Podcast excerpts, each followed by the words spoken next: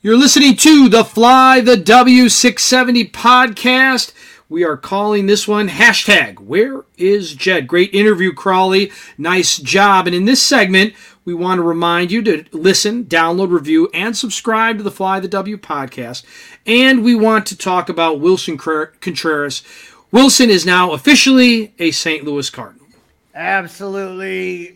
Just seeing him in that red, I don't know how many people had their gag reflex go off, man. I know it turned it turned my stomach, but $87.5 million year uh, deal, five years, and average annual value of about $17.5 million.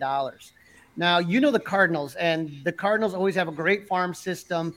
Um, this contract, right, was the largest financial deal in Cardinals history for a player who hadn't previously played for the organization. So the Cardinals don't mind spending. It's usually though on the players that were homegrown. The last uh, con- the la- the previous contract, the, the record-breaking contract for the Cardinals on a player that wasn't from their own organization, Dexter Fowler, 82.5 million in five years in 2016. So um, you know it was interesting because you know Willson was negotiating with the Astros. I think there was a third team as well. I can't remember off the top of my head.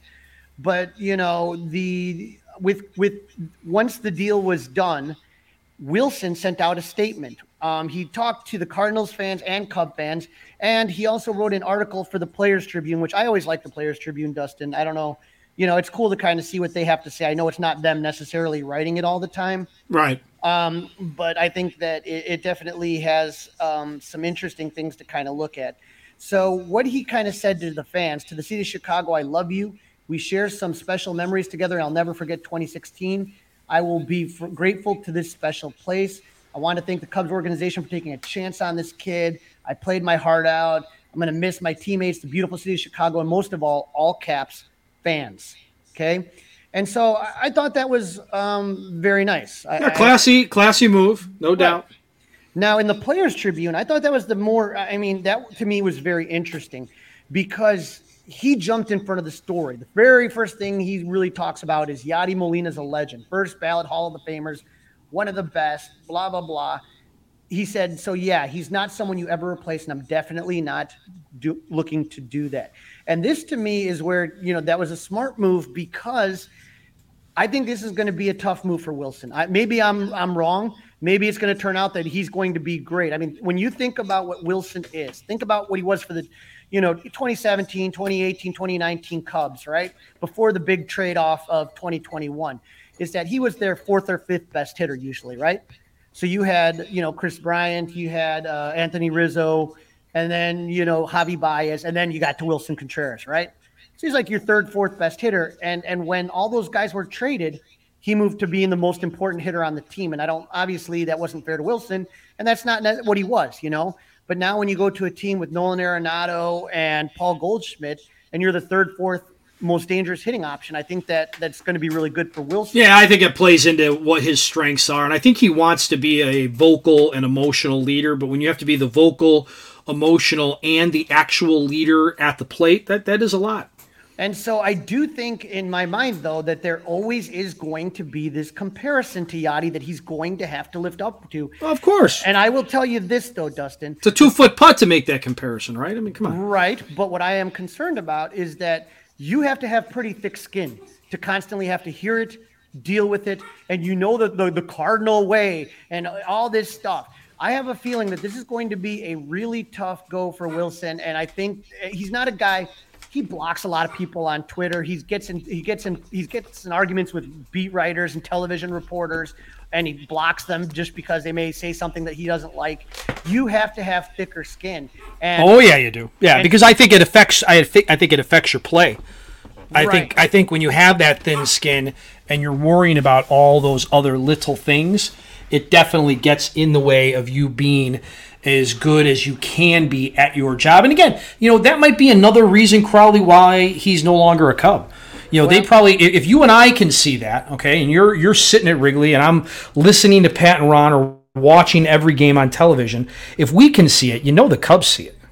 Well, I think this is what the Cubs see, and this is where people were freaking out about Willson Contreras and why I was saying this is what I thought they were going to do. Uh, Matt Clapp, who tweets at, at Blog Finds, and he's a great follow, he tweeted out, he looked up the numbers, he looked up at the stats. Justin Steele with Willson Contreras behind the plate, 397 ERA, 710 OPS. Okay, that's 79 innings pitched. When Justin Steele threw to Yan Gomes, his ERA was cut in half 136 ERA, 563 OPS, and 39 and a half innings pitched. Kyle Hendricks, 596 ERA when he was throwing to Contreras, 283 when he was throwing to Yan Gomes. Adrian Sampson, 386 when he was throwing to Contreras, 241 when he was throwing to Gomes. Thompson, Keegan Thompson, 468 ERA when he was throwing to Contreras, 324 ERA when he was throwing to Gomes. The only one that did better throwing to go throwing to Contreras than Gomes was Marcus Stroman, 279 versus 298. Okay. So you take a look at the difference in those numbers. It's huge. Some of, some of them are absolutely eye popping. And when you're talking about the, the, pitchers, right? We talked about Kyle Hendricks. Is he going to be on the team after next year when his contract's set to come off the books? I, I'm going to be honest, Dustin. I don't think so. Marcus Stroman has an opt out. If the Cubs don't get Correa and Vasquez, is he going to really want to spend more years with the Cubs, or does he think he can kind of turn around if he has a great season and parlay that into a better contract? Okay. And so when you're looking at that, who are you left with? You're left with Steele, Sampson, Thompson. Uh, obviously, Jameson Taillon, we don't know what he's going to do with, uh, you know, how he's going to throw to Yan Gomes. I just know pitchers like to throw to him. And so the guys that you have that are coming up are all younger. Hayden Wesneski, we talked about, Ben Brown. A lot of those guys that are going to potentially come up are younger pitchers. And I think that, in my opinion, Yan Gomes is, is a target that does a great job, calls a great game. And this is why Willson is not there. And that's why I talked about Christian Vasquez as being so key to the Cubs offseason plan is that Yan Gomes cannot carry this weight. He can't, uh, he's not a guy that can catch that much. And even think about this. Why did Willson's Contreras offensive numbers go up so much? He didn't have to catch every darn day. Right. Right. So, Great point. So you, you you're going to have to have a guy that can take half the load off Gomes, and that's Christian Vasquez. And, and I think the Cubs want to go that receiving route. And that's also why I was shocked because I thought, well, maybe Willson's not going to catch a lot for the Cardinals. In that press conference, he was saying, you know, they were saying that he's going to be pretty much the everyday catcher. And if you know anything about the Cardinals, it's uh, and again, Yadi Molina. We can have this argument all day of whether he's a first. I don't think he's at all. He's a first ballot Hall of Famer. Um, is he a Hall of Famer? I'm sure there's people that can make that argument. I, I kind of roll my eyes a little bit at it, but uh, I think the Cardinals, in in their eyes, think he's uh, first ballot Hall of Famer. But the one thing I can always tell you about Yadi is that pitchers love throwing to him. He called a great game. He kept everybody mellow. All that stuff. So it surprises me that all the things that Yadi did good are more of the weaknesses of Willson and vice versa. Do you think, though, a year from right now, Crawly, when we're having this discussion, will the standardized robot umpires be in play? Because if they are, if they are, the, the receiver won't matter as much. I don't know. I think because you can't, you're not going to be able to steal strikes, if you will, because of framing and whatnot. Right, but it's also the target, the flow that you get through, the way that you work with the catcher, the meetings that happen before the game. Yeah, there's there's a lot more to it. You're, you're going to catch some strikes and framing. I just wonder. I just wonder if that's where the Cardinals were going. Like they're they're anticipating like we can get away with this because we're going to get his bat, we're going to get his leadership, and in a year from now the the framing, just the just the framing aspect of it won't be as important. I mean, let there, you know, he's a he's a bundle of energy, Willson Contreras. A lot of people said that they complained because he was so antsy behind the plate. That was something they were always working on him. Right, to, jittery, to be less jittery, yeah, jittery, less antsy. Right, right. Mm-hmm. the target kind of there, and and and he got better. He went from being below average framer to being slightly average. But it's just to me, it's not the Cardinal way. And the other team that wanted him were the Astros, and it wasn't the like I said, they want Maldonado. So I think that's kind of it's kind of weird, Dustin. I saw some people kind of pissed at the Cardinal or at Willson for signing with the Cardinals. I'm like, dude, the Cubs basically told him goodbye, see you later. So oh, why, oh, yeah. why, why, why should he care what what the Cub? I mean, he, he he had nice things to say about the Cub fans, but he can sign with whoever he wants. Yeah, you can't blame him, but I understand Cub fans being upset about it. I almost feel like if it came down to, let's say the offers were equal between the Astros and Cardinals, let's say they both offered him the same. I think Yadi, I think, sorry, Willson is the type of guy that he wants to stick it to the Cubs. So he would pick the Cubs, the Cardinals over the Astros to have the opportunity to stick it to the Cubs more often than not. And I'm going to disagree with you there. I'm going to say that it's actually more of who's going to look at me in the eye, Willson Contreras, who's going to look me in the eye and say, You're going to be our everyday catcher. And that wasn't going to happen with the Astros. Martin Maldonado is their everyday catcher. Willson was going to catch two games and DH every game that he didn't or catch, right? Yep. And so that was, in my opinion, is that the Cardinals said to him, "You're going." Well, listen, Crawly, that makes a lot more sense, but that's no fun. That it makes sense. I just want to, I want to, I want to throw gasoline on the on the on the Cardinals Cubs rivalry. I, I don't want to make sense of it. I just think it, it's not fair for Cub fans to really be upset. It's like it's like imagine if you treated your your significant other like crap, and then you break up with her, and then she starts dating your your you know your enemy, and then you're mad about that.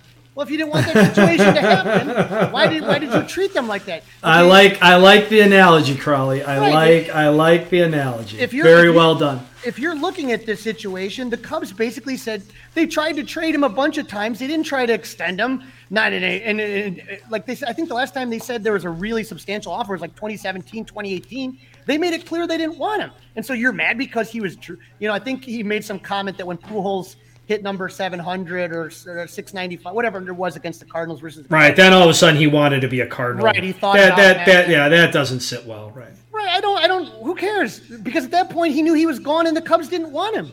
What is he supposed to say? I love you, Cubs. Please don't, don't ever let me go. I mean, they made it clear.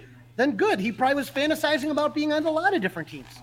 Hey, Crawly, you got uh, some fun coming up on Saturday the 17th. That's going to be the next Saturday that we have. Tell uh, me, first of all, and then tell our great audience about uh, Cubs caroling. So, this is the fourth annual Cubs caroling party that we're going to have on Saturday, December 17th. My brilliant friend and great follow on Twitter, Son Ranto, Danny Rocket, writes Christmas carols with Cubs lyrics. Now, this may be ringing a, a bell in your head here, and I'm going to explain why. Last year, we went out to Chris Kindlemart, and, and Danny changed the words of Gloria, the tune in excelsis Deo. Glow. He changed it to Correa. Come play in Chicago. Somebody taped it, and it blew up online, over a million views. And not only that, Carlos Correa retweeted it. Very cool. And very so cool. That was kind of a big deal. So we're doing it. Did again. he submit? Did he submit that in any of these contests that you see out there? He's been in a couple contests, and he always gets robbed because the the you know the guys that do that. One of the guys that do the contest, they always kind of seem to like it more when you kind of include their talent in the song. Right. But he's right. abs- he's absolutely brilliant when it comes to it. And so what we end up doing is we're starting on December 17th at Output, which is a little bit south of Clark and Waveland and we go from bar to bar. We sing three songs and we drink a beer. We go to about seven or eight bars. Then we're going to go to Chris Kindlemart and to the scene of the crime last time where we were tape singing to Correa. And then we're going to try to get inside Wrigley Field. And then we're going to finish up at the oldest bar in Wrigley, Nisei Lounge on Sheffield and Clark. So it is absolutely a great time. A lot of fun Cub fans, a lot of people that if you're on social media, you're going to know them. Uh, I'm sure Bleacher Jeff is going to be there. I'm sure uh, Miguel Esparza, who's on the show, is going to be there. It's going to be a happening. We got this thing planned out. I bought a $15 bullhorn on Facebook Marketplace. So it, it, it is just what just what the people just what the people down at Wrigley Field trying to enjoy the Christmas needs. Crowley on a blowhorn. so everybody is invited, and if you want to get more information, not just on the Cubs caroling party, but stuff that we're doing with Fly the W. Uh, go ahead and follow us on all our socials. Fly the W670 on Twitter and Instagram. Fly the W on Facebook, and you can email us if you have any questions about any of the events or anything else at flythew670 at gmail.com. Well, Crowley, we'll get back together before uh, you go caroling, but uh, hopefully there will be an emergency Cubs podcast, maybe as soon as tomorrow. It's not over, Jed. I still believe, baby. Go Cubs!